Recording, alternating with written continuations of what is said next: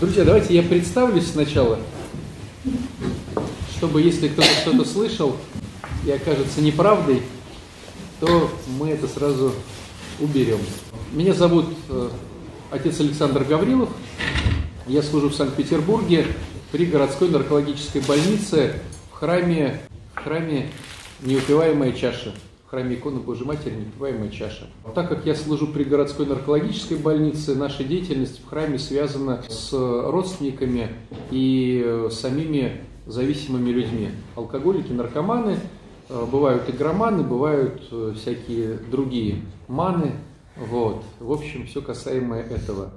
И по большому счету моя специфика изначально была в том, чтобы помогать людям трезветь. Вот. И этому было уделено долгое количество времени, то есть я этим занимаюсь уже, наверное, лет, ну, не знаю, семнадцать, может, больше, вот этой всей истории. И потом практика показала, что выводить человека в трезвость не составляет особого труда сейчас для психологии и для духовности. Но сложность заключается в том, что делать человеку потом. То есть вот он стал трезвым, и он по факту у разбитого корыта, потому что семья либо уже не доверяет, либо ее нету, все от него отвернулись, и ему надо как-то заново все это делать. Поэтому основной вопрос сейчас, которым я занимаюсь, это не сколько сама реабилитация зависимых людей или помощь родственникам, как вернуть людей на правильный путь, а скорее всего, как уже конструктивно начать и грамотно вести новую жизнь, когда уже у человека есть трезвость. Поэтому отчасти я сейчас уже, уже стал заниматься именно конструктивными отношениями в семье. Вот, у нас сегодня такое заявление громкое, да, как у нас называется наш семинар, наша лекция «Искусство жить в семье». Вот. Ну, по факту, да, это искусство, на мой взгляд, потому что вот каждый из нас, если сейчас нам раздать листки бумаги и там карандаши или ручки, сказать, нарисуй коня. Ну, в принципе, мы коня нарисуем. Ну, там, туловище какое-то, там, четыре ноги, там, голова. А чтобы нарисовать нормального коня, нужно просто в этом тренироваться. Вот то же самое происходит и в семье. Почему-то большинство людей имеет такое мнение, что очень просто начать взаимоотношения. Но, как показывает практика, это на самом деле непросто, потому что есть очень удручающая статистика. На две тысячи восемнадцатый год у нас по стране восемьдесят два процента разводов. восемьдесят два процента. Они, конечно, разные. Если брать, допустим, вот статистику Питера, то в самом Санкт-Петербурге что-то порядка, я не помню, ну, что-то типа до пятидесяти, типа сорок пять процентов. А в Ленобласти порядка девяноста шести процентов. Но вот если брать всю страну, то за тот год это было восемьдесят два процента тех, кто пришел в ЗАГС и подписались. Понятное дело, что те, кто не отписались, восемнадцать процентов, это не те, кто счастливо живет в браке. Это люди, у которых восемь детей, ипотека, или им некуда идти, или что-то еще. Ну, хочется верить, что среди этих восемнадцати процентов есть и счастливые отношения. Вот, хочется верить. Вот. Но я лишь просто оперирую цифрами. восемьдесят два процента разводов. Вот. Это говорит о том, что на самом деле наладить отношения в семье очень сложно. По факту. По факту. Вот. И мы с вами можем поговорить о двух темах. О темах зависимости и что с этим делать. И о темах э, какого-то э, красивого отношения в семье. Да? Ну, умно говоря, конструктивного. Вот. Мне бы было здорово, чтобы вы сказали, вы что ожидаете от сегодняшней беседы, чтобы не получилось так, что я начинаю разглагольствовать о том, что мне кажется важным, а на самом деле окажется, что это вообще э, вам не интересно, не важно. Вот. Поэтому было бы здорово, чтобы так какие-то мысли, что вы ожидаете от сегодняшней вот нашей беседы. Просто накидайте мне, а я из всего вот этого э, компота сделаю уже какой-то э, какой-то вектор наших разговоров. Можно, да? Конечно, да. Каким? Меня вот очень интересовала бы такая тема. Как можно отойти от зависимости? Как можно посоветовать как-то? Вот дочери, скажем. Ну, хорошо. На хорошо, что спасибо. Опираться? Угу. Вот хорошо. Это главное, чтобы мозгом она поняла бы это. Угу. Позвольте, у меня есть отец Андрей, с вами встречался. И раньше я неоднократно, и очень много слышала от вас умных и хороших вещей. И меня всегда интересовала и интересует тема не только зависимости, но и созависимости. Вот что с этим делать? Взаимоотнош... Да. Ага, взаимоотношения хорошо. В семье с этой позиции. Ага, хорошо. Да, да. Спасибо. Хорошо. Человека направить на этот путь, если он не хочет. На, на какой? На путь исправления. На путь трезвой жизни. Угу, хорошо. Mm. Хорошо. Какие еще?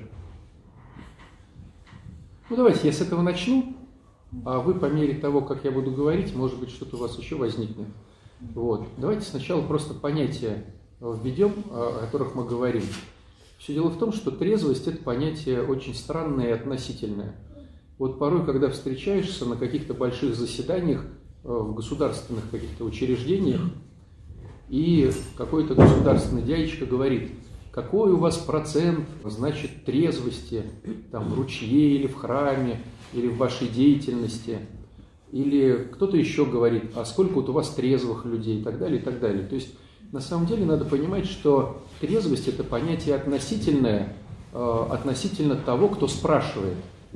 Вот давайте просто разберем, что значит для государственного чиновника трезвый человек. Ну, допустим, он употребляет наркотики. Вот наркомана берем, это не трезвый человек. А что значит для государства, чтобы наркоман стал трезвым? Как вы думаете? Чтобы он принимал решения трезвые, наверное, такие свежие? Нет, чтобы он не принимал наркотики, а, потому что это запрещенные препараты, и чтобы у него не было приводов в полицию. Тогда он становится трезвым. Если он станет бухать, но в принципе, так как алкоголь разрешен государством и продается везде, то это уже считается, что он трезвый относительно линейки. То есть он не, не употребляет наркотики, у него нет приводов в полицию. Если мы берем и снижаем планку до работодателя, что значит для работодателя трезвый человек?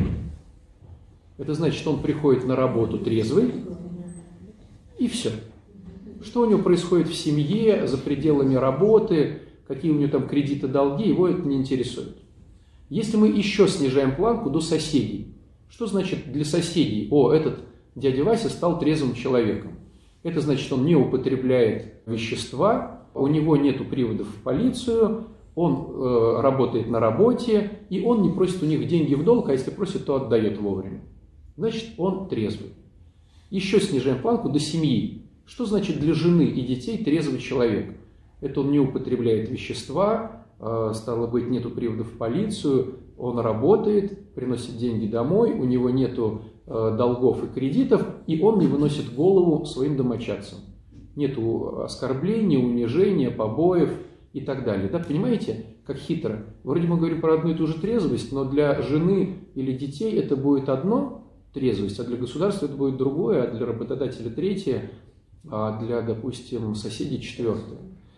Поэтому чем глубже мы копаем трезвость, тем меньше процент тех трезвых. То есть, если мы говорим про линейку государства, то это порядка тридцать процентов становятся трезвыми. А если мы говорим про линейку семьи, то порядка пять процентов трезвых. Хотя мы говорим вроде об одном и том же слове «трезвые». Понимаете, да? И вот ясно дело, что так как мы тут собрались не чиновники, не работодатели, не соседи, а семьи, то, конечно, нам бы хотелось, чтобы наш человек вошел именно в пять процентов. То есть, чтобы он не употреблял, чтобы он не имел приводов в полицию, не нарушал закон, чтобы он работал, чтобы он не, не имел кредитов, и чтобы он был нормальным в семье, в отношениях. Вот э, сложность заключается в том, чтобы человек таким стал, ему никакие увещевания не помогут. Ну, у нас у всех так. То есть, вот мы можем сами себе или своим детям, или знакомым или мужу, жене говорить, ну смотри, и, и включать логику, ну смотри, ну ведь то-то, то-то, это никогда не срабатывает, потому что это не срабатывает с нами. срабатывает только один вид вот, мотивации. Это так называемое дно. Когда человек опускается на свое дно, он самый замотивированный что-то менять. Но у всех свое дно.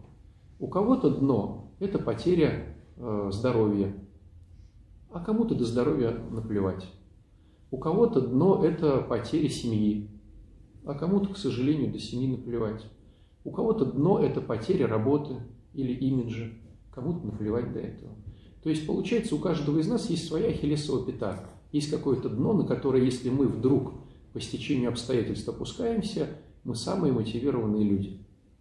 То есть, получается, что наши дети или наши супруги или наши родители начнут выздоравливать только тогда, когда они опустятся на свое дно. Иначе они будут кивать головой, они будут рассказывать, обещать и говорить: «Надейся на меня, я вот, вот уже, я вот уже двадцать четыре часа». Но пока у него не будет мотивации, это ничего не произойдет. Тогда, стало быть, мы приходим к другому вопросу. А что делать родственникам, чтобы помочь им? Вот хитрость заключается в том, это сейчас я скажу, наверное, такие не совсем приятные вещи, но они рабочие. Хитрость заключается в том, что тебе надо разрешить ему опуститься на дно. Это очень больно. То есть, когда это говоришь про других людей, это говоришь. Когда это касается своего ребенка, допустим, своего там мужа или жены, своего родителя, то это очень больно. Но сложность заключается в том, что пока у человека нет дна, никакие уговоры, никакие ему доказательства, логика, ничего не поможет. Стало быть, нужно разрешить ему опуститься на дно. Но в чем страх опуститься на дно? Все дело в том, что чисто технически не все всплывают, оттолкнувшись от дна. Технически. То есть многие просто остаются на дне, в смысле, что померли. В техническом плане. То есть получается, что с одной стороны, либо ты терпишь, но не разрешаешь ему опуститься на дно, то есть отдаешь долги за него, вытаскиваешь из ямы какой-то, отмываешь его, отводишь его на какую-то детоксикацию и так далее, и так далее, и так далее. С одной стороны, вроде ты не даешь опуститься на дно, и он вроде как живой, но с другой стороны, он так будет делать до того момента, пока ты это делаешь. Вот. Как только ты перестанешь это делать, пройдет какое-то время, ты видишь, что он опустился на дно,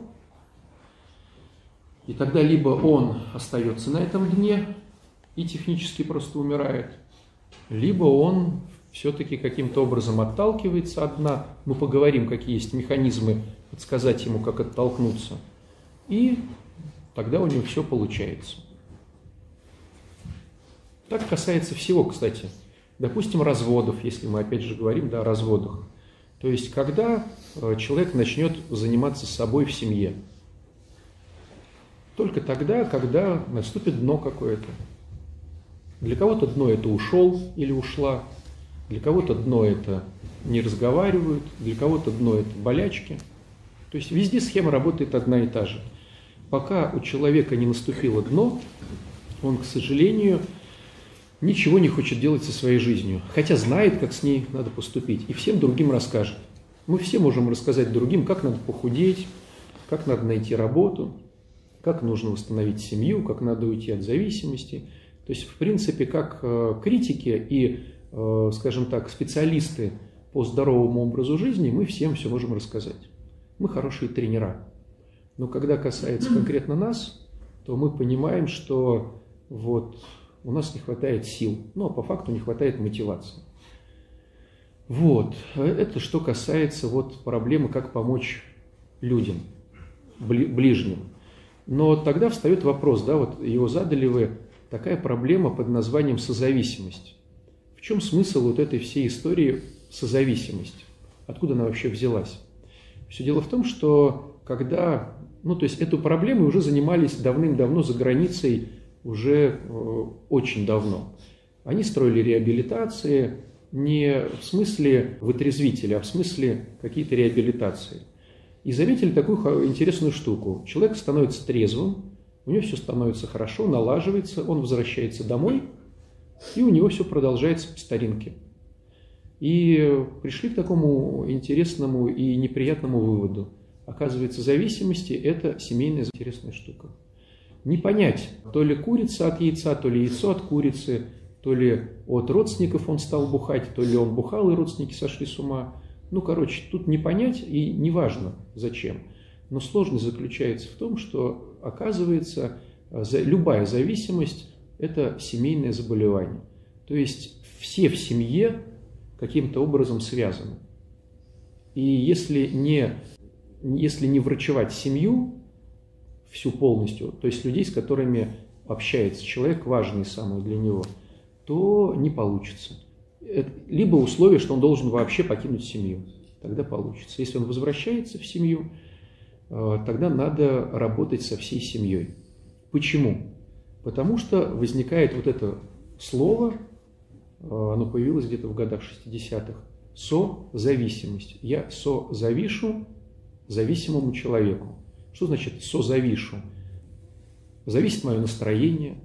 Допустим, он употребляет, у меня плохое настроение, он не употребляет, у меня радостное настроение, пришел хорошее, не пришел плохое. То есть теперь получается, что все мои настроения, чувства, мысли, все крутится вокруг употребления или неупотребления этого человека. И сложность созависимости в том, что она почти сродни любви. И поэтому, как правило, православные люди ее очень сильно путают и говорят: ну я же люблю этого человека, я люблю своего сына, и поэтому покупаю ему наркотики и даю чистый шприц. Я люблю своего мужа, и поэтому с ним бухаю вместе, но зато он не где-то там в подворотне. Я люблю своего там кого-то, и поэтому что-то делаю.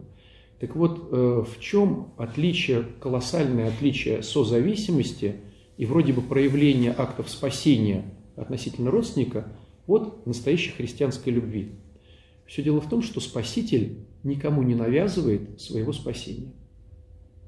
Это очень вот глобально. Никому не навязывает.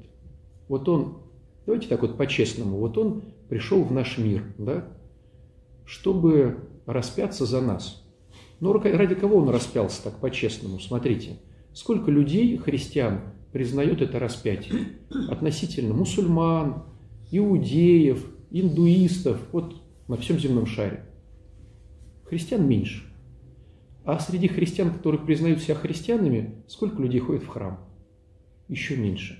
А сколько из тех, кто ходит в храм, занимается с духовником, по-настоящему исповедуется, причащает, ну, работает над собой, да, над духовным ростом. Вообще крошечка, понимаете?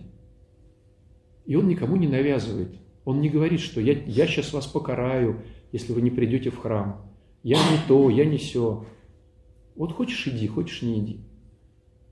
А когда мы говорим о созависимости, там человек навязывает свое спасение и свои акты любви. Капает святой водой в чай незаметно, подкладывает тапочек Александра Свирского в подушку, начинает там что-то как-то манипулировать, а сходи, подкладывает книги, литературу, начинает манипулировать, а я не буду с тобой разговаривать, пока ты к этому врачу не придешь. Все это, ну и начинается вот эта история. Вот это самое глобальное. Созависимость – это навязывание актов спасения. Христианство не навязывает. Хочешь – иди, хочешь – не иди. Твое дело. И второй очень неприятный момент, касаемый созависимости. Созависимый человек делает красивые вещи с виду, а внутри он имеет какую-то выгоду, какую-то корысть. В отличие от христианина, вот самое замечательное в этом плане цитата апостола Павла: «Любовь долготерпит, милосердствует, т.д. не ищет своего». Понимаете? Христова любовь не ищет своего. Сделал просто так, без выгоды для себя. В созависимости всегда есть выгоды. Выгоды делятся на две части – физические и ментальные. У детей самые вкусные физические выгоды. У старика самые вкусные ментальные выгоды. Ну, ментальные – это психологические, эмоциональные, душевные, духовные, неважно, да, которые не потрогать. То есть, говоря таким языком, ребенку важно, чтобы ему подарили конфету или айфон, а старой маме она готова отдать свою квартиру, лишь бы считали, что она любящая. То есть, чем старше человек, тем выгоды ментальные для него важнее, чем физические. И поэтому порой, а я спасаю своего мужа, а как же подумают, что у меня такой ребенок, а я, вероятно, плохая мать, а я хочу доказать себе, своим умершим родителям и всем вокруг, что я хорошая мать. Вот эти ментальные выгоды порой толкают на то, что человек начинает, ну, по факту, причинять любовь. Тяжелая история, но, к сожалению, встречается. Я расскажу пример, чтобы было понятно, что происходит, что такое созависимость на примере классическом. Вот представьте ситуацию, ко мне приходят люди за советом, муж с женой, да? Они говорят о том, что у них сейчас сын сорвался. Я говорю, а раз он сорвался, значит, он был в трезвости, да, он наркоман, был в трезвости, долго он наркоманил, наркоманил, но сейчас сорвался. И вот начинает идти рассказ. Рассказ заключается в том, что вот они вдруг когда-то узнали, что он употребляет. Для них это был шок, для папы с мамой. Они начали каким-то образом в эту проблему вникать, суетиться, читать книжки, искать каких-то врачей, психологов, то есть все пятое, десятое. И все-таки получилось так, что сын лег на реабилитацию, у него там все неплохо получилось, но когда он пришел, через полгода он там сорвался. Что нам делать? Я их спрашиваю, а понимаете ли вы, что он сорвался из-за вас? Они говорят, как так? Я говорю, а понимаете ли вы, что вам выгодно, чтобы он сорвался? Ну, понятное дело, что для родителей это шокирующая информация. Как так? Выгодно, чтобы он сорвался. И вот мы начинаем все глубже и глубже распутывать этот клубок. И оказывается такая история, что они в браке уже почти тридцать лет. И они уже не живут никакой плотской жизнью, они просто соседи. Хорошие друзья в одной коммуналке, как бы. Они расписаны, у них официально есть версия, что они муж и жена, но они уже не интересуются друг другом тысячу лет. Но на фоне употребления ребенка они начинают узнавать от такого врача, от такого. Приходят вечером домой, начинают общаться, начинают, а ты знаешь, я был у этого врача, он сказал то-то, а я была вот у этого психолога, он сказал. И они начинают соединяться вместе в семью. Но цементом их соединения является употребление ребенка. Понимаете? У них пошел опять секс, им опять хорошо, у них опять пошел новый виток отношений, интим.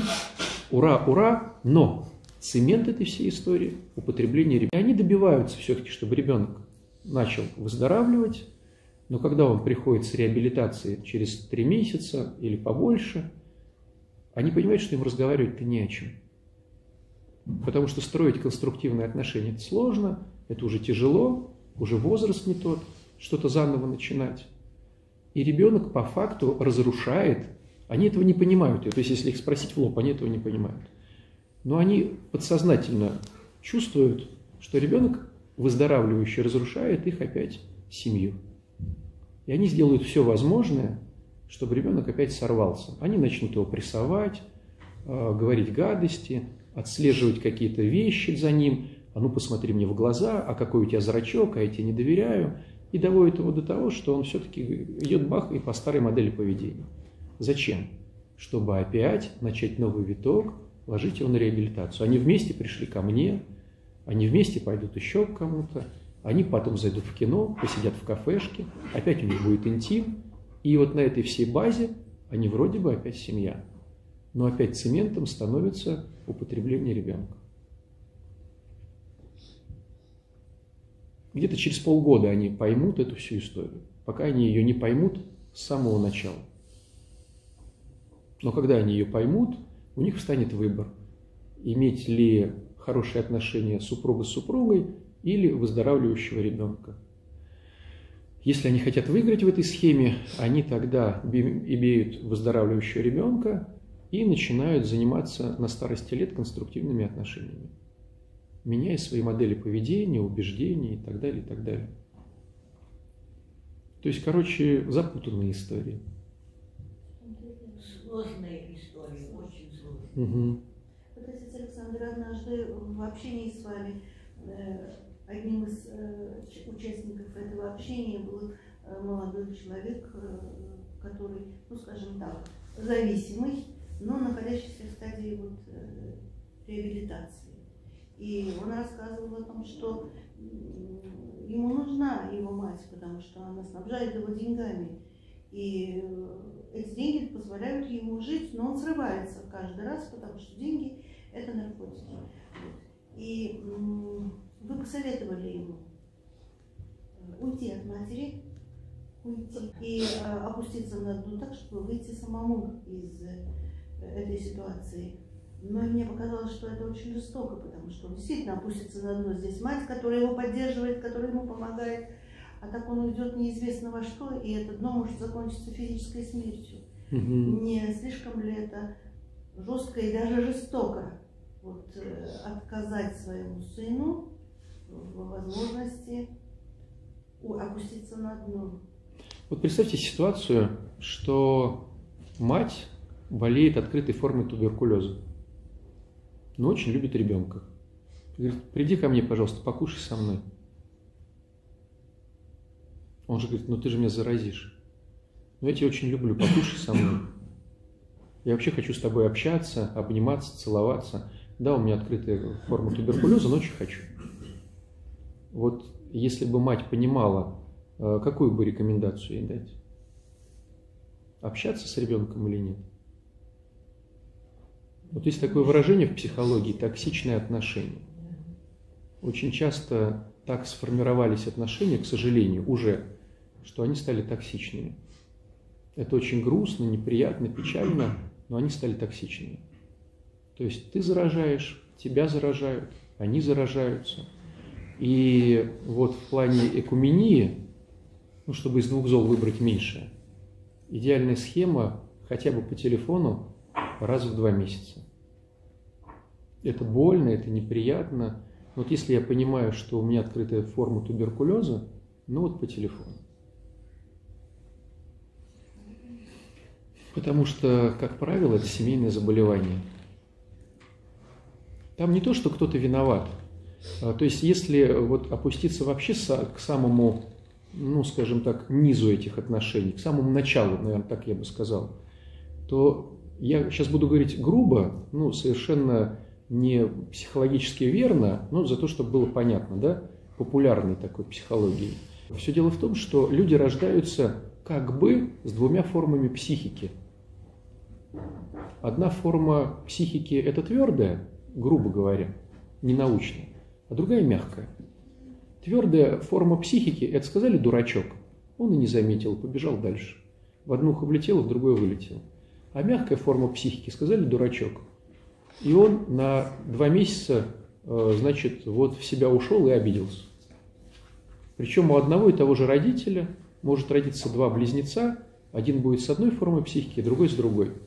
И один в результате начнет постоянно обижаться, чувствовать, что его не любят, чувствовать, что его... А другой вообще как бы будет удивляться, а что ты паришься? А он парится. Вот люди, которые рождаются с твердой формой психики, они не двигают прогресс.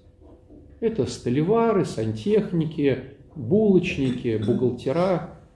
А двигают прогресс, как правило, люди с мягкой психикой. Они становятся художниками, певцами, режиссерами. Они видят мир по-другому. То есть это люди, которые вот как-то вот цивилизацию двигают. Но так как они с мягкой формой психики, любые наезды на них, даже не наезды, ты просто, вот ты сказал просто, ты просто сказал. То есть там надо не то, что следить за своим языком прям вообще, там надо следить за своей пластикой, за своей мимикой, вот за всем надо следить, потому что они ранимые. И этот человек начинает испытывать боль, потому что его как бы не любят. Ты говоришь, да как его не любят, ну, попу ему подтирают, все там одевают, обувают. Вот ему кажется, что не любят, потому что здесь не обняли, здесь не выслушали, здесь не то, здесь не все. Вот такие интересные люди. И с одной стороны, они нужны нашей природе, чтобы двигать цивилизацию вперед, креативить, придумывать. А с другой стороны, если семья не разбирается в этих отношениях, то они, как правило, ищут анестезию, чтобы заглушить свою боль. Анестезия бывает разных видов, смотря в какой слой общества попадет человек. Либо это может быть алкоголь, либо это могут быть наркотики, либо компьютерные игры, ну все что угодно, короче. Ну, к сожалению. Вот. Конечно, да. Можно вопрос задать, да? Извините, я немножко опоздала, может быть, вы уже говорили о разводах, да? Дело Нет, том, еще что... не дошли. Мы только статистику привели. Да, что Россия на первом месте, да, по разводам. В Псковской области тоже ситуация ужасна. У нас есть районы, Лакнянский, в частности, где семьдесят процентов разводов. В Великоловске, там по одной статистике, вторые и третьи браки тоже распадаются. Я в университете работаю со студентами, проводили исследования, является ли семья ценностью для молодежи. И вот группа студентов и старшеклассников, мы, ну небольшая выборка была, конечно, там по шестьдесят человек, но никто не указал семью как ценность. То есть ценят все, что угодно, там любовь. А как думаете, почему? Понимание. Так я вот хотела вас спросить, а. как вы считаете, какие формы работы с молодежью будут ну, наиболее эффективными, чтобы все-таки это искусство жить в семье, занятыми вами теми, как-то им передать, да? Потому что, ну, конечно, большинство ребят сами из э, семьи уже распавшихся, и для них это вот стереотип поведения. Понятно много. Ну, как-то жалко. Ну, давайте объединим этот э, вопрос э, с ответом на как передать трезвое поведение детям, как передать ценность семьи детям. Все надо начинать с себя. То есть, как передать трезвое поведение детям. Вот смотрите, по факту, что такое нетрезвый человек. Это человек, у которого боль, которую он пытается заглушить. И ведь не только алкоголем можно заглушить эту боль. Допустим, одна из очень распространенных моделей заглушения боли – это еда. То есть еда тоже вырабатывает эндорфины, которые заглушают какую-то боль, недовольство и так далее, и так далее. То есть для биохимии мозга, в принципе, то, что ты заедаешь или кто-то запивает, в принципе, одно и то же. Получается, я, допустим, заедаю свои заморочки на сегодняшней работе и говорю ребенку «не вздумай пить». Но ребенок воспринимает от родителей не технику передачи информации, а внутреннее содержание родителя, так называемый контекст. Если по контексту у меня есть боль, которую я хочу заглушить деструктивно, не разобравшись в ней, не отработав ее, не проговорив ее и так далее, и так далее, и так далее, я ее просто заглушаю, допустим, едой, то ребенку передастся этот контекст. Заглушать боль чем-то. Он попадет в класс, где будут собирать марки. Он будет заглушать боль марками, или значками, или компьютерными играми, или алкоголем, или курением чего-то. То есть техника уже не важна. К сожалению, мы передаем детям вот контекст, как я справляюсь с болью. Понятное дело, что жизнь дает боль, это нормально, но как я с ней справляюсь? Я ее заглушаю и прячусь от нее в вещество. Или я решаю эти проблемы. Вот если я заглушаю, прячусь, ребенок будет тоже, тоже прятаться. Просто он будет прятаться, если он, ну, образно говорю так уж грубо, сантехник, ну, наверное, он будет использовать алкоголь. Если он творческая личность, там может быть наркотики. Если он богатая творческая личность, там будет кокаин. Если он ребенок, это будут компьютерные игры. Ну, то есть, в принципе, это одно и то же. Поэтому, чтобы ребенок не употреблял вещества, надо научиться самому не употреблять вещества. Под словом «вещество» понимаем любую зависимость. Это же может быть и шопоголизм, и там сексоголизм, и трудоголизм, ну все что угодно, лишь бы не решать свою проблему. А что касается, опять же, как передать детям ценность семьи, то же самое, надо начать с себя. И вот в этом плане, на мой взгляд, ну это моя версия, версия, наверное, потому что я очень много слышу каких-то вещей, из которых складывается моя версия. Очень много в семьях психологического насилия. Очень много. Ну, то есть насилие, так вот грубо, разделяется на три вещи. Сексуальное, физическое и психологическое. Самое сложное, которое не поддается почти врачеванию, это психологическое. Потому что дятел долбит прям с самого рождения младенца. потихонечку, ну, долбит, долбит, долбит. И ребенок начинает понимать, что это нормально, что так везде, это шо. И вот мама, которая постоянно упрекает, папа, который постоянно саркастирует. Вот это психологическое насилие с детства э, дает такую модель, что ребенок хочет убежать из семьи. Девочка хочет выйти замуж, мальчик хочет куда-то уехать. И когда мы в своей семье показываем, что семья – это тире психологическое насилие, что мы хотим от людей, и мы им говорим: а что ты не создаешь семью? Он говорит: зачем? Я еле вылез из, ваших, из вашего гнета. То есть зачем мне создавать семью? Потому что семья для меня не ценность, семья для меня, ну, такая вот страшная болячка, потому что там происходит насилие. Так вот, чтобы ребенок полюбил семейные ценности, нужно их создать в семье. А для этого, как минимум, уж не надо уж их создавать, хотя бы убери насилие. Но психологическое насилие – это такая форма интересная, которая не особо понятна, потому что мы же берем модель поведения своих родителей, и для нас тоже это норма. Ну, допустим, ремнем там избивать ребенка, который принес там тройку или двойку. И мы считаем это нормой. Мы приводим цитаты из Библии, там, из Евангелия, из того, из сего. То есть мы оправдываем свою нечестность какими-то высшими авторитетами. Но это же не меняет дело. Ребенок же все равно чувствует, что ему... Он не понимает, но он, поним... он не понимает, но чувствует, что ему плохо. Ему говорят: ну что, будешь создавать то, что плохо? Он говорит: нет. Зачем? Поэтому сейчас так много таких браков. Значит, такая вот грань вот эта, да, между, ну, как бы, тем, чтобы смотивировать ребенка учиться, да, когда он не хочет учиться, в школу ходить, ну, вот, сейчас дай ему свободу, как бы, да. Конечно, не пойдет. Да, ну, не хочешь, не ходи в школу. Ну, учти, ты там, тогда там... Это уже пошла манипуляция. Да, да, ну, хоть как-то-то надо же его, ну, к чему-то приводить. Так вот, э как ненасильственным методом убедить ребенка начать социализироваться? Да? Есть, ну, социализироваться потому, он будет по-любому. Он же не будет сидеть дома, он пойдет на, во двор, он там будет социализироваться. Вопрос... Будет дома играться, ну, будет социализироваться через игру. Ну, давайте так вот прямо разберем вот в глобальном смысле слова сначала вот с верхушек. Что плохо в том, что ребенок сидит дома и играет в компьютер? Все плохо. Ну, например. Потому что он не получает образование, которое ему нужно. Мы получили все образование. Знаете, есть такой анекдот. Собираются бывшие школьники и говорят: где соберемся, в кафешке или у, двоеш... у двоечника Сереги на яхте?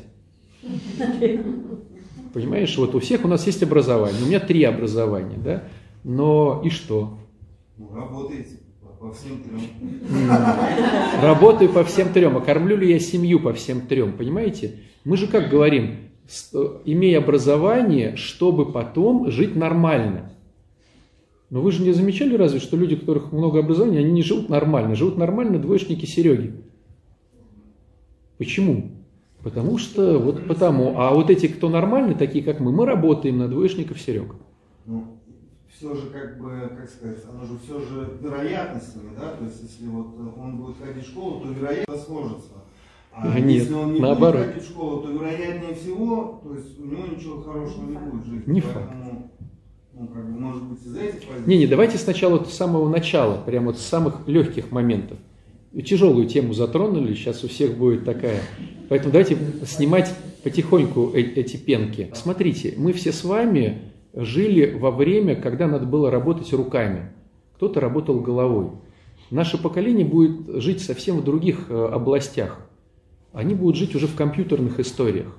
Смотрите, сейчас много людей зарабатывает на соцсетях, на каких-то интернетах. Сейчас очень много консультаций и школ всяких идет онлайн.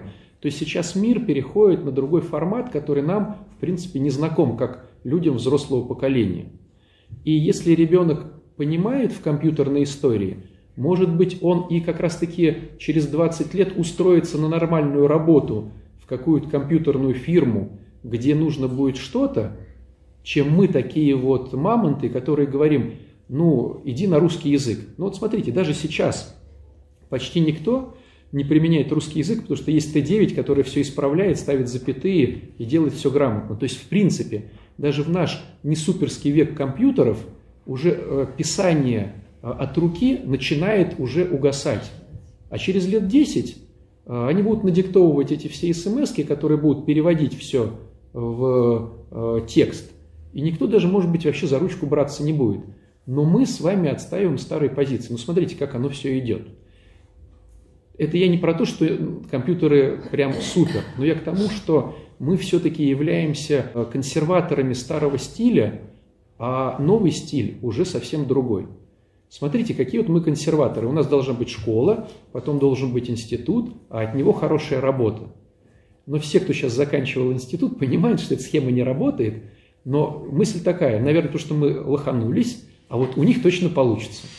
И мы их толкаем в этот институт. Хотя мы сами понимаем, что пять лет института – это, в принципе, ну, давайте вот по-честному, что такое институт? Вот давайте я сейчас так прям вскрою институтскую историю. Сидит человек и говорит, как бы мне подзаработать деньжат? Ну, по-честному. А давайте я вот сейчас подзаработаю там-то, там-то, не, неинтересно. А вот если войти в госбюджет? О, это будет круто. Госбюджет – это всегда хорошие деньги. А как бы сделать так, чтобы у меня все дети обучались? Представляете, все дети бы обучались у меня. Как здорово! Это сколько же госбюджет-то у меня будет? Ну, насколько я разведу государство? На три года. О, круто! На три года разведу государство. Все дети должны у меня три года обучаться. Развели государство на три года, да? Потом такие думают, да нет, три года мало, давайте семь лет. семь лет будет вообще суперски. Развели на семь лет. Потом развели на десять. Теперь развели на одиннадцать, и поэтому преподают непонятно что. Астрономия какая-то там, какие-то там то, какие-то... Почему? Потому что, в принципе, любую программу можно преподать очень быстро, но тогда не будет госбюджета, надо растянуть на одиннадцать лет. Такая же схема и с пятью годами образования. Первых два года мы даем ерунду, потому что пять лет дать предмет очень сложно, а потом три годика еще мы как-то вот полуерунда, полуспецифика. Ну, по-честному. По-честному. И что получается? Ребенок учится, учится, учится, учится английскому, там, биологии, тому всему. А по факту специалистом еще не стал. Приходит на завод, ему говорят, забудь все, что ты учился, сейчас быстренько все, значит, научишься.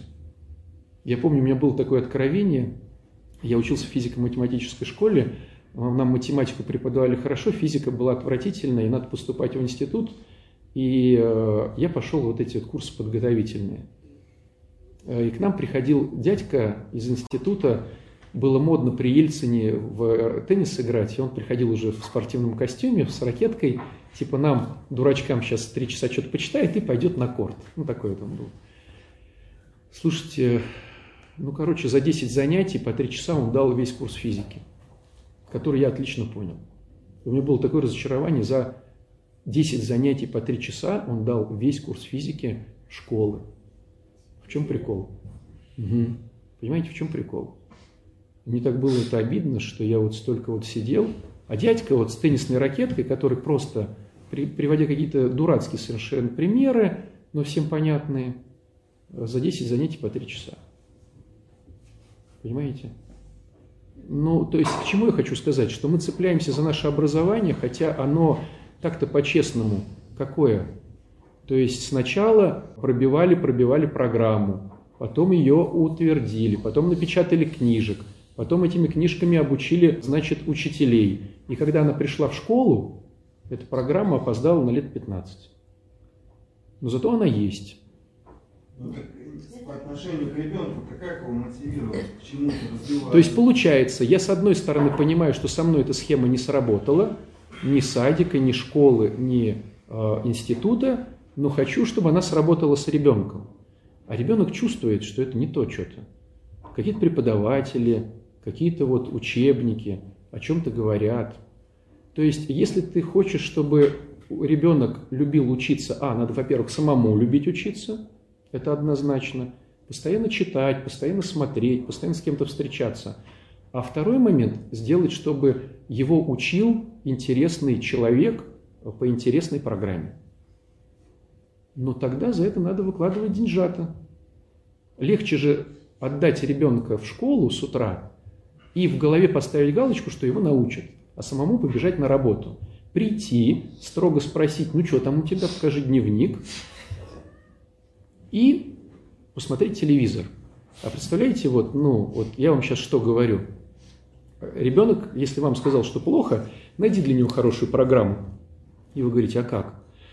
Ну, посмотри, где в Пскове хорошие учителя. Наверняка есть в любом месте какие-то классные преподаватели, которые фанаты своего дела. Ну, я не люблю слово «фанаты», ну, понимаете, да?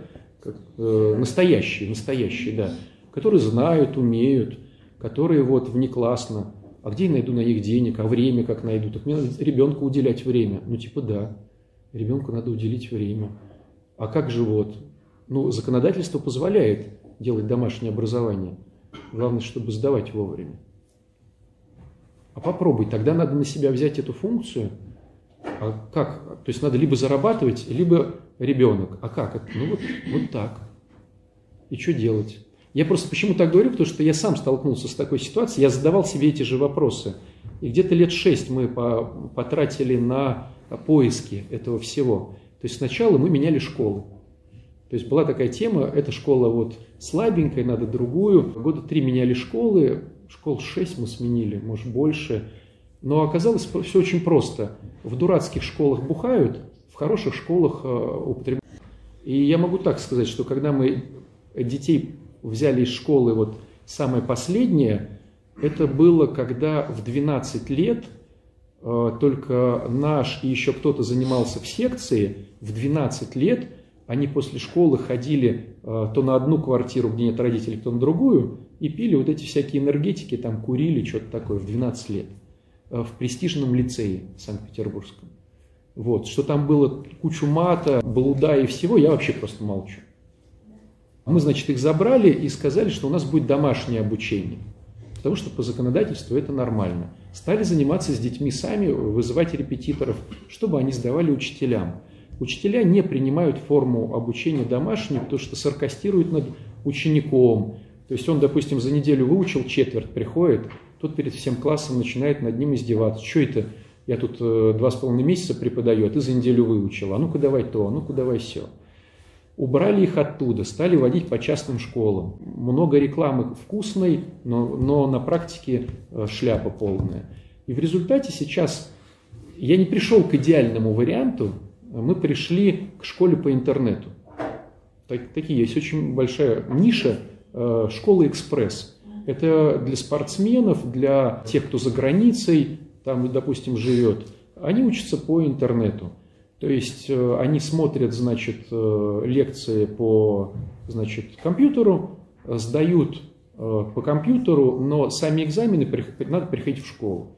Обычная школа, обычная аккредитация, только она, ну, меньше, там, три этажа всего, отдельные классы. Если ты не знаешь, ты можешь вызвать учителя, он с тобой лично поговорит. Я не скажу, что это идеальная схема, это не идеальная схема, но это вот пока то, к чему мы пришли, в плане того, что у нас не хватает денег на всех репетиторов и времени, чтобы найти самых классных репетиторов. Ну, из вот зол, которые мы увидели, ну, наверное, года полтора мы искореняли в семье мат, вот года полтора. То есть все равно они вот, одному было десять, двенадцать, четырнадцать, все ругались матом. Вот года полтора потребовалось на то, чтобы они сейчас не ругаются матом и сами считают, что это некрасиво. Вот. С алкашкой не до конца получилось, потому что все равно смотрят и хотят. Курение тоже не до конца получилось, они не курят, но смотрят и хотят. Вот. И вечно, а давай купим пар, а можно я только в ванне, а я вот... вот. Может быть, может быть, но надо же приспосабливаться. Ну, тема, соглашусь, такая, непростая и неприятная по поводу детишек, все, что связано. Я не знаю прав, правильного рецепта, я просто говорю, что я в таком же поиске, и как я делаю. Я не уверен, что это, ну, правильно я сейчас делаю, но, на мой взгляд, надо просто что-то делать, потому что никто твоих детей не будет любить больше, чем ты, и никому они на самом деле не нужны. Я вот помню, как-то был на последнем родительском собрании, вот сто лет назад, вышла учительница по литературе, она такая: вот, надо учить мцири, обязательно мцири, это мцири. Я прям не выдержу, говорю: почему вы все про мцири? Ну, почему, почему Лермонтов самый... Ну как, мы же его будем сдавать на ЕГЭ. Я говорю: и что? Да. Ну как, и что? Мы его сдаем на ЕГЭ, все. Я говорю: а есть же другие какие-то авторы, есть другие какие-то произведения. Она говорит: папа, нам важно сдать ЕГЭ. Я говорю: все понятно. Это был последний вот момент, а мы забрали ребенка. Вот. Понимаете, никому наши дети не нужны. Вот, это что касается, значит, ценности семьи. Это я все про ценности семьи. То есть, хочешь иметь ценности семьи, убери насилие из семьи и начни заниматься своими детьми. Если они будут с радостью вспоминать семью и говорить, как было круто с папой и мамой, они обязательно смоделируют такую же историю. Если они не будут вспоминать радостно семью и будут пытаться как можно раньше из нее свалить, то они долгое время будут находиться вне брака. Ну, к сожалению. К сожалению, сейчас вообще проблема о том, что семьи не нужны как такой, как организм, понимаете? Большинство молодых людей сейчас предпочитают жить вне брака и вне семьи. Я и говорю. Устраивают партнерские отношения. Понимаете, это что, уже потерянное поколение? Не знаю. Ну вот, э, вот вспомните, вспомните, что было в Европе, когда, это года какие, пятидесятые, шестидесятые, семидесятые, когда изначально насильственно в каждой школе преподавали закон Божий в Европе. Обязательно была божественная литургия, на которую собирались все, они там пели. И когда потом пошло поколение этих детей вырастать, они, когда стали способны сказать «нет», они полностью стали отрицать Евангелие.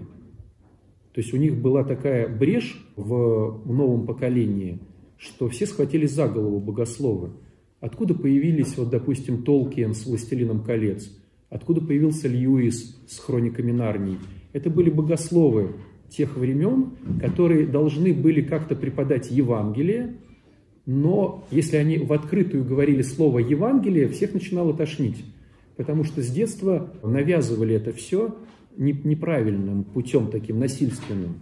И они начали придумывать, то есть там история была очень широкая, но по факту, что мы знаем?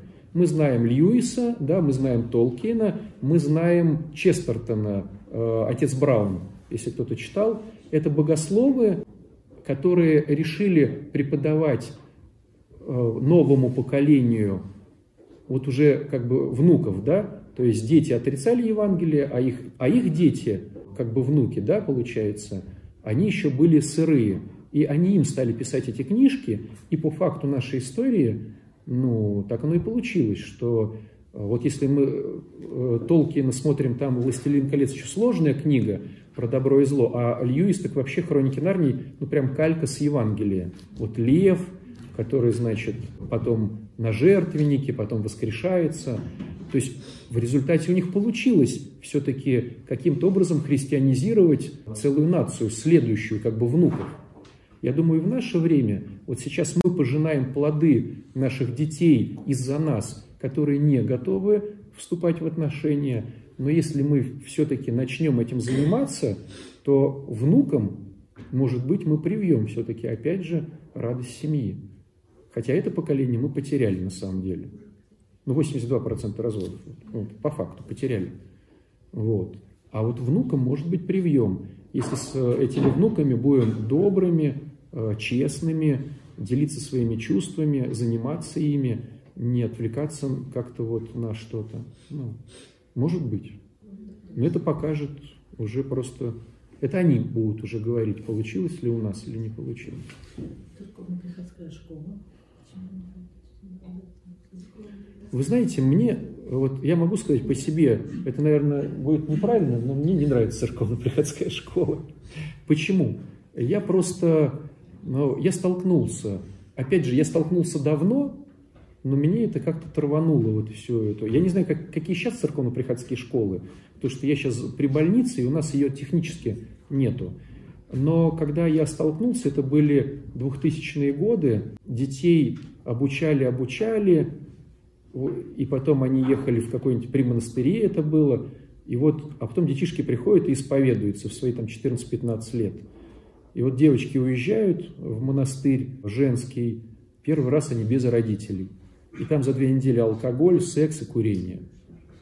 Почему? Потому что родители прессуют и думают, что если они отдают воскресную школу, то там должно случиться чудо, и оно как бы вот церковь, она поможет. Но если ты дома прессуешь своих детей, то никто ничего не поможет. И они просто понимают, что они расслаблены, запретный плод сладок, и они пытаются, они понимают, что все, весь следующий год опять они будут под надзором родителей. И вот мне просто исповедовались детишки очень часто, ну как-то я попал в такую волну, что мне часто исповедовались детишки воскресной школы. И я как-то, как-то я, короче, понял, что воскресная школа – это вспомогательный инструмент, семья – это основной инструмент. Вот. Поэтому не возлагайте такую прям, что вот воскресная школа все исправит. Если дома не молятся люди, если дома нету икон, если дома нечестности, употребления и э, осуждения э, и все-все-все-все-все, то ну, никакая воскресная школа никому не поможет. Она дополнение, но не основное. Вот, короче, так. А все, что связано с детьми, тяжело. Нам хочется сбросить их на кого-то, чтобы батюшка занялся твоими детьми. А если он станет еще крест, крестным, то вообще тебе повезло. Вот. Как круто. А если епископ крестный, то вообще... Вот у нас, у нас, у нас у старшего... Я просто вам рассказываю, потому что я все прошел. Вот у нас у старшего епископ. Крестный. И чё? Достучись до него. Одно дело, вот батюшка на приходе пришел, поплакал, поговорил, телефон его взял. А другое дело владыка. А если его еще перевели, а их же постоянно переводят. Ну да, ну есть надежда, что молится, не забыл. Хотя я думаю, у него уже с его саном уже столько крестных, что, наверное, и не помнит. Вот. Поэтому крестные, если опять же, если ты не занимаешься ребенком и не крестишься дома, крестные это, ну, ничего не исправит. Все в наших руках, короче.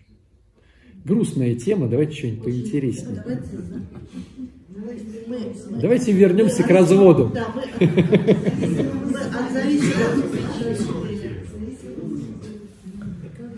Давайте, друзья, поговорим о веселом. Давайте о веселом поговорим. О конструкциях. Я вам расскажу интересные вещи, чтобы вы сегодня вечером их применили, и у вас все было классно. Давайте об этом.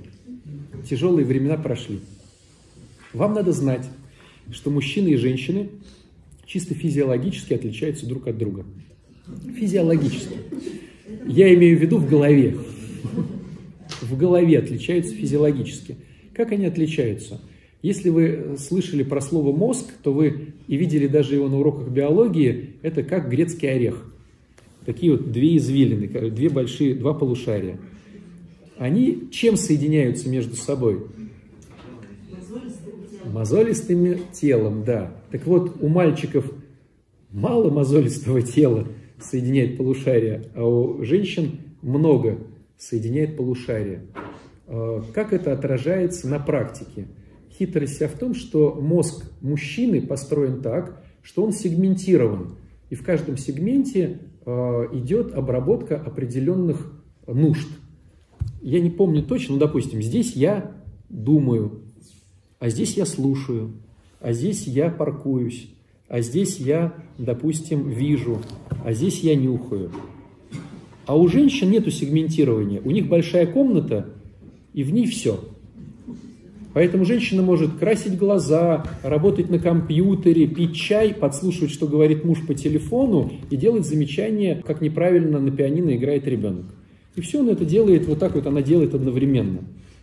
Мужчина так не может. Мужчина либо слышит, либо только э, думает, либо что-то говорит. Одно. Поэтому женщина считает мужиков дебилами. Потому что вот, когда она говорит что-то, мужик зашел в комнатку, я слушаю, и он слушает. И она говорит, говорит, он слушает. Он просто слушает, ничего не делает, он слушает.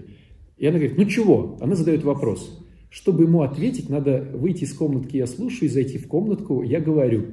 А все равно пару, пару наносекунд проходит, но глаз их от, ну, отслеживает. То есть с виду получается что? Что он застыл, это он переходит из комнатки в комнатку, а потом начал говорить. Ты что, ты дурак, что ли? А он просто переходил. Но пока ты говоришь, чтобы он услышал, что ты дурак, он же говорит, что ты дурак, чтобы ему услышать. Он закрывает комнатку, я слушаю, о, я, я говорю, заходит обратно в комнатку, я слушаю. Ты говоришь, ты вообще что ли? И получается, что вот эта перебежка из комнатки в комнатку, я слышу, я вижу, я думаю, я говорю, оно занимает какие-то доли секунды, но мозг все равно у женщины отслеживает. Поэтому мужчина, ей кажется, как правило, не совсем нормальным. Вот. Плюс ко всему, в этом плане у мужчины есть комната, о которой не знает женщина, так как у нее такой комнатки нет. У нее же общая большая площадь. Комнатка ничего. То есть из-за того, что он бегает из комнатки в комнатку, он устает. За целый день он реально устает. И ему нужна комнатка, где он должен отдохнуть. Там ничего не происходит. Он не думает, не слышит, не видит. Он замирает, как ну, больное существо. Вот когда он находится в этой комнатке, можно отследить. Он так вот повис, как бы, может даже слюна, правда, вот это самое. И он, вот, но он не видит, не слышит. Но он понимает, что он в этот момент ну, дурачок. Ему надо скрыть это состояние. Поэтому он, допустим, берет пультяшку и каналы переключает. Ты подходишь к нему, такая думаешь, что-то он, наверное, он ищет детектив. Чик, детектив прошел. Ты такая, ну, наверное, он ищет футбол. Чик, футбол пролетел. Вот. И ты не понимаешь логики переключения пультяшки. А там логики нет. Он просто за пультяшкой прячется, чтобы ты от него отстала.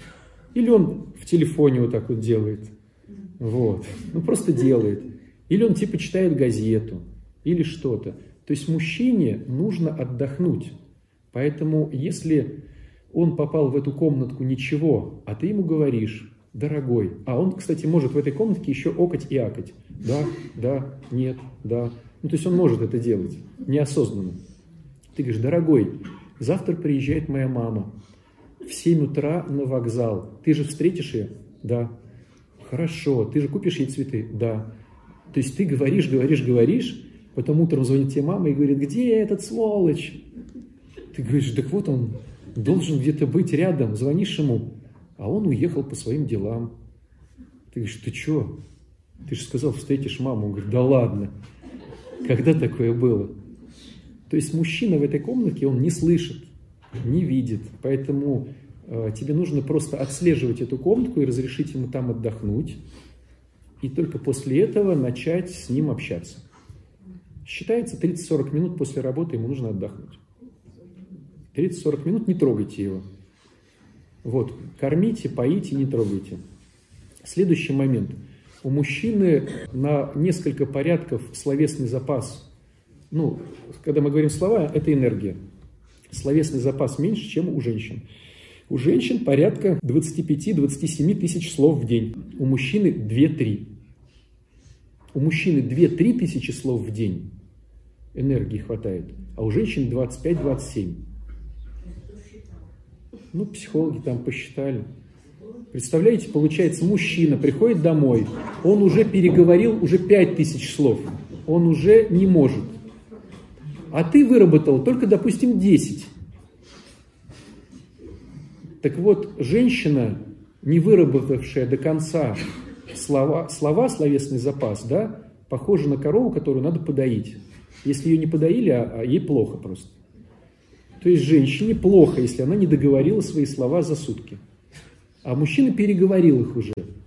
Поэтому он приходит домой, и она начинает на нем отрабатывать недостающие слова. А ты вот это, а вот это. Она не слушает, она перебивает, она говорит. А что ты молчишь? Ты что, не любишь меня? Ты что, не соскучился? Он технически уже не может рот открыть. А у тебя-то еще пятнадцать тысяч слов, понимаете? Поэтому в конструкции женщине нужно каким-то образом выговорить эти пятнадцать тысяч слов с подружками, по телефону, петь песни. Ну, не знаю, делать, что хотите. Но если вы строите конструктивные отношения, вам нужно э, эти слова выработать. Если мужчина строит конструктивные отношения, ему надо в машине перед домом поспать сорок минут, набраться мужества, зайти и начать разговор. Вот. Есть еще такой момент интересный по поводу головы. Хитрость заключается в том, что если у мужчины произойдет травма головного мозга, то это навсегда. То есть, допустим, снесло ему там область памяти или область разговорную, или область слуховую, он уже не восстановится. Вот у женщин все в этом плане здорово. Если пол башки снесло, и потом сделали косметическую операцию, то в принципе, ну в принципе, в глобальном смысле слова, это ни на чем не отразится. Потому что, потому что у нее, да, все как-то вот э, заменяется, и все хорошо. В этом плане мужиков надо беречь. Вот, произошел где-то инсульт, и пиши пропало. Вот, в этом плане. Вот. Следующий момент, какой существует. Женщинам надо знать, что у мужчин зрение вдаль, дальне, даль, у него зрение всегда вдаль и движущееся. То есть мужчины приспособлены, как воины, видеть только вдалеке то, что движется. Ну, допустим, бежит там олень, схватить камень и кинуть в глаз. Поэтому все, что не движется, он не видит, и все, что находится рядом с ним, вообще не видит. Да, вот замечали, допустим, а где молоко? Он говорит, на, на второй полке. Где молоко? Вот. Или где мои носки? Вот. То есть оно не движется, оно близко, мужчина не видит. Вот. А тут есть такой очень важный момент. Женщина видит все периферическим зрением. То есть у женщины очень хорошо развито периферическое зрение, поэтому мужчинам надо знать, что если женщина не смотрит туда, это не значит, что она не видит туда. Она все видит, даже если не смотрит. Вот. А мужчина, чтобы увидел, он должен повернуть голову. Но голову ему лень поворачивать, поэтому мужчина, как всегда, поворачивается корпусом. И вот если вы идете с мужчиной, а там кто-то цокает каблуками, то он, к сожалению, будет поворачиваться корпусом на цоканье. Вот. Ты будешь говорить, что, ты идешь со мной, куда ты смотришь? Вот он смотрит. Ты тоже смотришь, просто ты не показываешь виду. То есть и женщины, и мужчины все смотрят на других. Но женщины это скрывают грамотно, мужики не могут это скрыть. Поэтому у женщин есть, есть момент покритиковать. Вот. Что еще нам важно знать про разницу между мужчинами и женщинами? Давайте я вам скажу более такое, ну, как сказать, серьезное, но тяжелые, немного тяжелее. Для чего мужчины выбирают женщин, для чего женщины выбирают мужчин? И если ты это делаешь, то тебя ценят. Если ты это не делаешь, тебя не ценят. Мужчины выбирают женщин для развлечений. Если ты его не развлекаешь, ты становишься бесполезной. Как можно развлечь мужиков? У мужика, как у обычного человека, всего лишь пять органов чувств. Слышу, вижу, нюхаю, кушаю, трогаю. То есть мужчине нужно видеть красоту, слышать, какой он классный, нюхать вкусность своей женщины, кушать вкусняшки и трогать. Если хотя бы одно из этих чувств не реализовано, то он подсознательно будет локатор заряжать на то, чтобы это найти. Он не будет этого хотеть, это будет все сделано подсознательно. То есть, ну, допустим, все у тебя классно, но ты его не хвалишь. И какая-то муха на работе начинает говорить, Василий Петрович, такие руки, такие руки, божественно. Вот он хочет, не хочет, он трижды верующий человек, он исповедуется каждый день, причащается два раза в день. Вот если она скажет, у тебя божественные руки, он посмотрит и скажет, человек знает толк. Ты будешь кофе сегодня пить или нет? Понимаете? А потом это наш с отцом Анатолием клиент на исповедь. Ну, это, конечно, все не так происходит быстро. Происходит, может быть, в течение там, трех месяцев, полугода. Если эта муха не перестает восхищаться божественными руками Василия Петровича, говорить, что у него талант, что он непризнанный гений, что таких еще только поискать, что вот, вот это вот она начнет все это говорить, то вот будет так. Или, или, допустим, все круто, но ты классно не готовишь. Ты готовишь классно, но не для него классно. А муха принесла вкусный пирожок, который готовила его мама. Также прям вкусный. Понимаете, да, схему? То есть мужчина, хочет или не хочет, он зациклен, как любой эгоист мужской, на том, чтобы развлечься по пяти органам чувств. Развлекаешь его – классно. Не развлекаешь его, если, не дай бог, нашлась какая-то муха, начнутся заморочки. Что касается женщин. Женщинам, в отличие от мужиков, не нужны развлечения. Они сами себе ходячий театр. Поистерят, покричат, поплачут, посмеются. То есть им и так хорошо без тебя. Но женщинам нужна безопасность. Безопасность в нашем мире бывает всего лишь четырех видов. Каждый из этих четырех нужен. Самая верхняя непререкаемая безопасность для женщины – это эмоциональная. Ни в коем случае нельзя ее, значит, критиковать, саркастировать, унижать, ругать. Ее надо хвалить, комплименты раздавать и говорить, что она непревзойденная изюминка твоей жизни. Эмоциональная безопасность. На втором, третьем, четвертом стоит безопасности, которые в разные периоды жизни разные, но все же они, вот их три, и они в наше время выстраиваются в таком порядке. На втором месте, значит, стоит безопасность финансовая, на третьем – безопасность, где ты можешь иметь какие-то связи и подключать их в жизни, и на третьем месте – физическая безопасность. В девяностые годы на первом месте стояла физическая, на втором – связи, на третьем – финансы. В советское время на первом месте, ну, на втором смысле, да, после эмоциональной, на втором месте стояли связи, потом деньги и потом только физическое. Понимаете, да, о чем речь? То есть в советское время деньги ничего не решали, решали все связи. В девяностые годы решали все сила, а в наше время решают все деньги. То есть женщина хочет от мужчины такую иерархию. Сначала говори мне, какая я классная, и ни в коем случае меня не критикуй.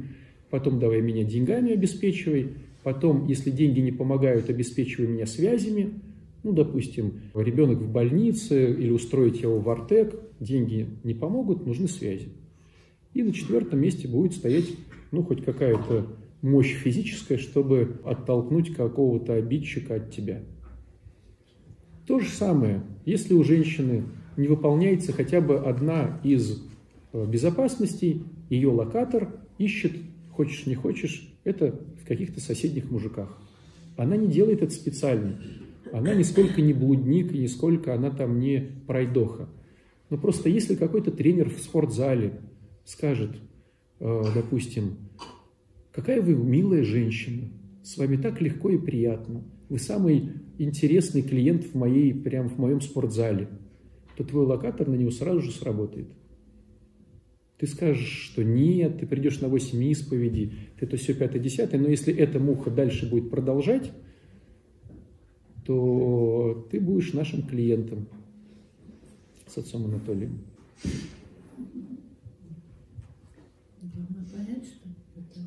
А там вроде понимаешь, вроде не понимаешь, он так мило поет этот, этот человек. Или есть у меня вот сейчас прям ситуация, муж уже пару лет не работает из-за из-за физических, ну, короче, операций, операций, операций, такая тема. Жена пашет, красивая девчонка, и хозяин фирмы, как мне грустно. А, сначала выдал, короче, ей премию, такая у него схема у товарища. Сначала выдает премию ей, потом говорит, как мне грустно, не сходишь со мной в кино. Вот она звонит и говорит, блин, дома жрать нечего, эта сволочь меня тянет в кино. Что делать? Перекладывает ответственность на меня. То есть либо из-за вас мы умерли с голода, да, батюшка, либо, короче, я в блудняк вписалась тоже из-за вас.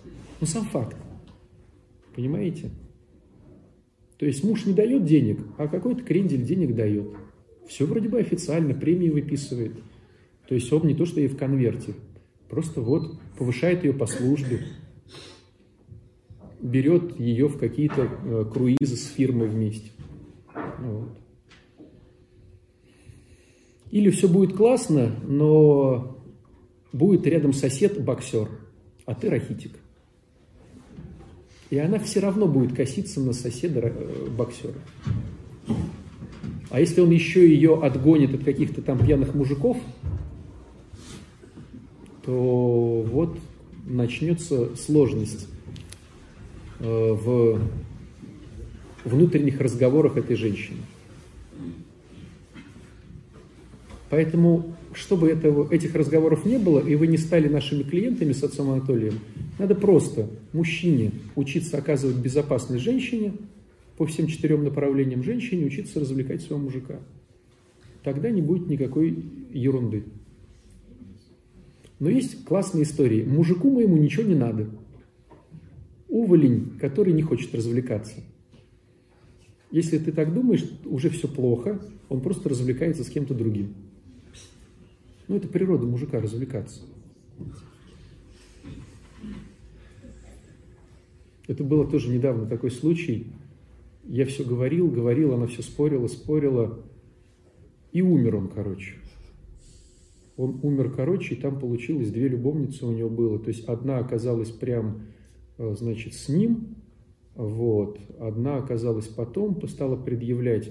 И они сейчас дерутся. То есть уже прошло два, наверное, года. На кладбище кто будет убираться, короче. То есть она как бы, ну типа главная, она должна убираться. Эти приходят заранее, наведут порядок. И они сейчас не могут поделить даже мертвого мужика, понимаете? Но хитрость в том, что вот несколько лет я говорю, слушай, ну займись своим мужиком. Нет, он у меня уволен, никому не нужен, то есть все пятое, десятое. Ну, короче, красавчик был нужен в результате. Просто мозг э, не хочет напрягаться и придумывает какие-то э, истории. Вот, девчонки и мальчишки. Да, а видите, так как э, батюшки исповедуют долго, они таких сказок наслушались уже за кучу лет, что к психологу не ходи. Кстати, как вот вы наслушиваетесь этих конечно. Историй? Вам-то куда их? То тоже же надо тоже идешь к другому священнику. Да, тоже исповедуешься кому-то. Ну а как? Вы нам, мы им.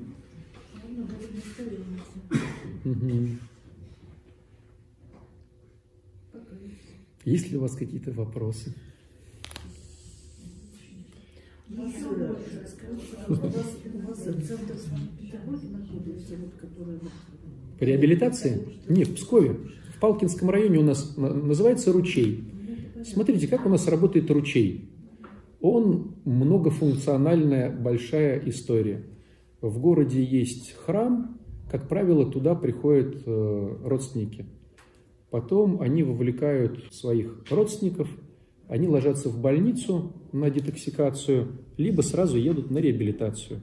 После реабилитации трехмесячной в Палкинском районе в Пскове они возвращают, ребята и девчонки возвращаются в город, и там, значит, проходит постлечебку.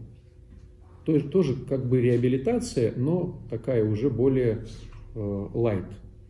А родственники, э, у нас есть два пространства выздоровления, где там чистая психология в Питере, куда ходят родственники на разные группы.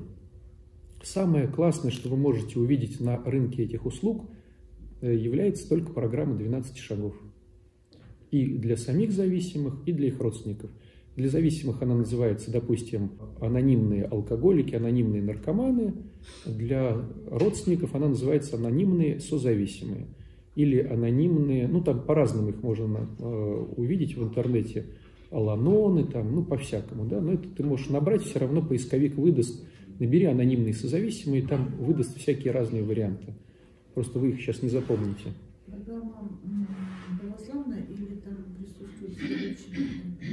Она не православная программа, Но вы не переживайте, вы же когда идете к зубнику, вы же не спрашиваете, а он имеет сертификат православного зубника, стоматолога? А если нет процентов, какой процент выздоровления? Мы про него уже говорили. Для государства тридцать, для семей процентов пять. А для ручья? А мы не ведем процент, невозможно вести процентность, потому что люди же со всего, со всей страны, стало быть, чтобы отследить их трезвость, надо за ними следить и надо в этой выборке при, придумывать какие-то реальности. То есть просто позвонить и спросить, ты трезвый или не трезвый, это некачественное обследование. Нужно как минимум, чтобы были какие-то тесты. Тесты, конечно, тут... не знаю, никто не ведет же это, нигде. Материально, что люди чай пьют, семья созависимых, я считаю, что денег нет, почему нет каких-то скидок, или государство почему не работает с вами? Государство нужно отношения. Не знаю. Оно то, то есть есть сертификаты в Псковской области, это все есть. Да. Просто люди хитрые, они говорят, допустим, а я не хочу, чтобы он был на учете, но хочу вот так-то, но хочу вот это вот. Ну. Очень часто бывает так, что родственники созависимые очень хотят, чтобы зависимые избавился от своей зависимости. Это девяносто девять процентов. А, а он не хочет. Говорит, да, а я могу завтра бросить. Захочу ли бросить? У нас просто скажут, что... А вы же ведь обязательно переберете только тех, кто понимает, что это болезнь. Так не закрытое же пространство. Хочешь, хочешь работай над собой, хочешь не работай.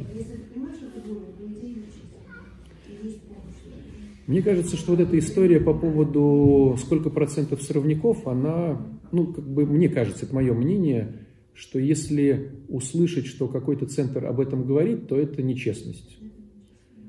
Ну, вот я, допустим, могу сказать, как вот, допустим, как америкосы, да, в Грейморе.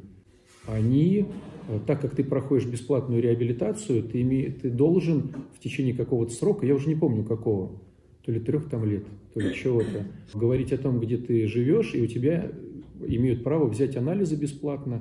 То есть подъезжает автобус, говорит, ты Вася Пупкин, да, я Вася Пупкин, пописывай на бумажку.